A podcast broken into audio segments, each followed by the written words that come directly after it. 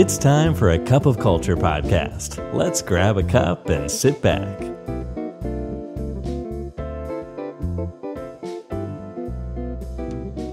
สวัสดีครับ ได้เวลาจิบกาแฟคุยกันเรื่องวัฒนธรรมองค์กรกับ A Cup of Culture อีกแล้วนะครับ วันนี้แก้วที่ 432 อยู่กับผมท็อปนัทวุฒินะครับ feedback คือของขวัญ เราได้ยินคำนี้กันบ่อยใช่ไหมครับ แต่ถึงกระนั้นเนี่ยมันก็มักจะถูกมองว่ามันเป็นเรื่องไม่ดี เพราะว่าการ feedback มันสร้างความกลัวและความวิตกกังวลให้กับทีมได้ด้วยนะครับ โดยเฉพาะเมื่อ feedback เนี่ยมันอยู่ในรูปแบบของเป็นการตัดสิน มันยิ่งทำให้รู้สึกว่ามันเหมือนตัวเองถูกโจมตี และที่แย่กว่านั้นคือมันยังมีอีกหลายองค์กรครับที่ใช้การ feedback เนี่ยเป็นส่วนหนึ่งของกระบวนการลงโทษ ที่ทำให้เมื่อพนักงานรับรู้ว่ามีการนัดคุย feedback แบบ one-on-one เนี่ยครับ อาจจะอดไม่ได้ที่จะอุทานในใจว่าโดนซะแล้ว แต่สุดท้ายแล้วเนี่ยหลายองค์กรก็ยังพยายามกล่อมกันนะครับว่า feedback ก็คือของขวัญอยู่ดี มันเป็นเพราะในความเป็นจริงเนี่ยครับ การ feedback ในแบบที่ตรงตามสิ่งที่เกิดขึ้น แล้วก็มีจุดประสงค์เพื่อพัฒนาเนี่ยครับ มันช่วยผู้รับเนี่ยรับรู้จุดอ่อนของตัวเองและเห็นช่องทางในการพัฒนา พร้อมกับทำให้ดีขึ้น แล้วก็ปรับปรุงให้มันได้ตรงจุด แล้วก็มีการ พัฒนาอย่างต่อเนื่อง แต่เมื่อองค์กรมีวัฒนธรรมองค์กรที่การให้ feedback และการรับ feedback เนี่ยถูกใช้เป็นเครื่องมือในการตัดสินในการลงโทษและระบายความไม่พอใจแล้วนะครับ ก็จะไม่แปลกที่การ feedback เนี่ยเปลี่ยนจากกระเช้าของขวัญเนี่ยกลายเป็นขยะเน่าๆและสิ่งสำคัญที่จะทำให้ของขวัญที่เสื่อมสภาพไป กลับมาเป็นของขวัญมีค่าเหมือนเดิม ก็คือสิ่งที่เรียกว่าแน่นอนครับวัฒนธรรมองค์กรครับ ถ้าเป้าหมายของเราคือการทำให้การ feedback เนี่ยครับเป็นส่วนหนึ่งของวัฒนธรรมองค์กร แล้วพนักงานเห็นว่ามันเป็นสิ่งมีค่าที่ต้องการอีกครั้งหนึ่งนะครับ เราต้องเริ่มจากการเปลี่ยน feedback เนี่ยเปลี่ยนจากการสื่อสารทางเดียวให้เป็น 2 ทาง มันควรเป็นการสื่อสาร 2 ทางที่ลื่นไหลครับ เพราะว่าถ้าเรามัวแต่โฟกัสกับการให้นะครับ มันก็จะไม่แปลกครับที่คนจะรู้สึกว่ามันมากไปแล้วเริ่มที่จะถอยหนีจากมัน แล้วนั่นคือจุดสิ้นสุดของวัฒนธรรมองค์กรที่มีการให้ feedback ครับ แต่ถ้าเราเริ่มต้นจะขอ feedback ให้มากขึ้นเนี่ยครับ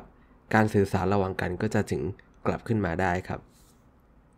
ซึ่งแน่นอนว่าองค์กรส่วนใหญ่เนี่ยมักจะโฟกัสไปกับการให้ใช่ไหมครับ เช่นการพยายามลงทุนอบรมให้ manager feedback เก่งขึ้นนะครับ แต่น้อยครั้งมากนะครับ ที่เราจะเห็นว่ามีการให้อบรม manager ให้เขาสามารถถามหาและรับ feedback ได้ดีขึ้น และแน่นอนว่าผลลัพธ์ก็คือ manager ส่วนใหญ่ไม่ถนัดที่จะมาเป็นผู้รับ feedback Patagonia นะครับก็เป็นหนึ่งในองค์กรที่ประสบความสำเร็จในการเปลี่ยนแปลงนี้ครับ โดยหลักการง่าย ๆ ของเขาที่ใช้นะครับ คือการเชื่อว่า ถ้าผู้นำรับ feedback มากกว่าที่ให้เนี่ย มันแปลว่าผู้นำโฟกัสกับสิ่งที่ตัวเองเนี่ยพัฒนาได้มากกว่าการพยายามโทษคนอื่น make sense ไหมครับ อีกอย่างนะครับก็คือว่าการให้ feedback เนี่ยครับ การ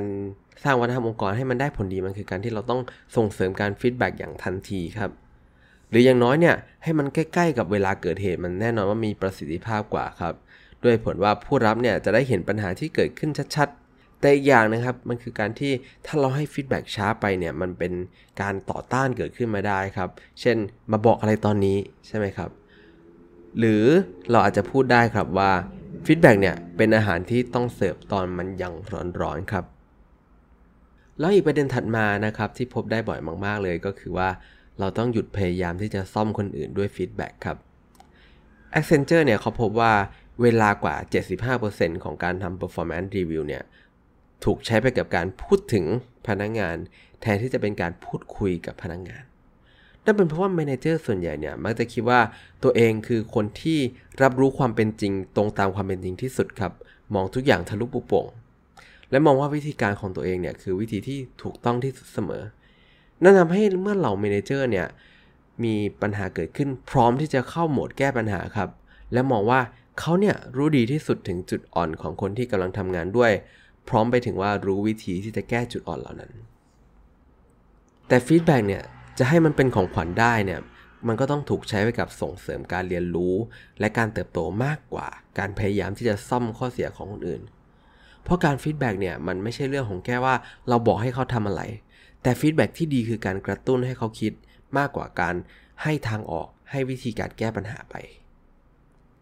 และที่สำคัญครับ เราต้องไม่ลืมว่า feedback เนี่ยเป็นเพียงมุมมองของเราเท่านั้น ไม่ใช่ความเป็นจริง 100% ทั้งหมดทั้งมวลเนี่ยครับผู้คนเนี่ยจะต่อต้านการ feedback เมื่อเขารู้สึกว่ากำลังถูกตัดสิน ดังนั้นในการที่เราจะสร้างวัฒนธรรมองค์กรของการ feedback ได้นะครับผู้นำควรที่จะโฟกัสให้น้อยลงครับ กับการพยายามหาข้อเสียที่ต้องปรับปรุง เพื่อให้ feedback กับพนักงาน แต่ควรโฟกัสมากขึ้นกับการถามหาและรับฟัง feedback จากพนักงานครับเพราะวิธีที่รวดเร็วที่สุดที่จะเปลี่ยนวัฒนธรรมองค์กร ให้มีการ feedback เป็นส่วนหนึ่งได้นะครับ ผู้นำต้องเป็นแบบอย่างของผู้รับ feedback ที่ดีครับ และเพิ่มการ feedback ในองค์กรไม่ใช่ด้วยการฝึกพ่น feedback ใส่กัน แต่โดยการทำให้ทุกคนเนี่ยถามหา feedback จากกันและกัน เพื่อให้เกิดบรรยากาศที่ทั้งปลอดภัย แล้วก็เกิดวัฒนธรรมองค์กรที่เปิดรับการ feedback ราวกับเป็นของขวัญจริง ๆ ครับ เพราะสุดท้ายนี้ก็อย่าลืมนะครับว่า ไม่ว่าจะตั้งใจหรือไม่ก็ตาม วัฒนธรรมองค์กรก็จะเกิดขึ้นอยู่ดีครับ ทำไมเราไม่มาตั้งใจสร้างวัฒนธรรมองค์กรในแบบที่เราอยากให้เป็นกันล่ะครับสำหรับวันนี้กาแฟหมดแก้วแล้วนะครับ แล้วเราพบกันใหม่ในครั้งหน้า สวัสดีครับ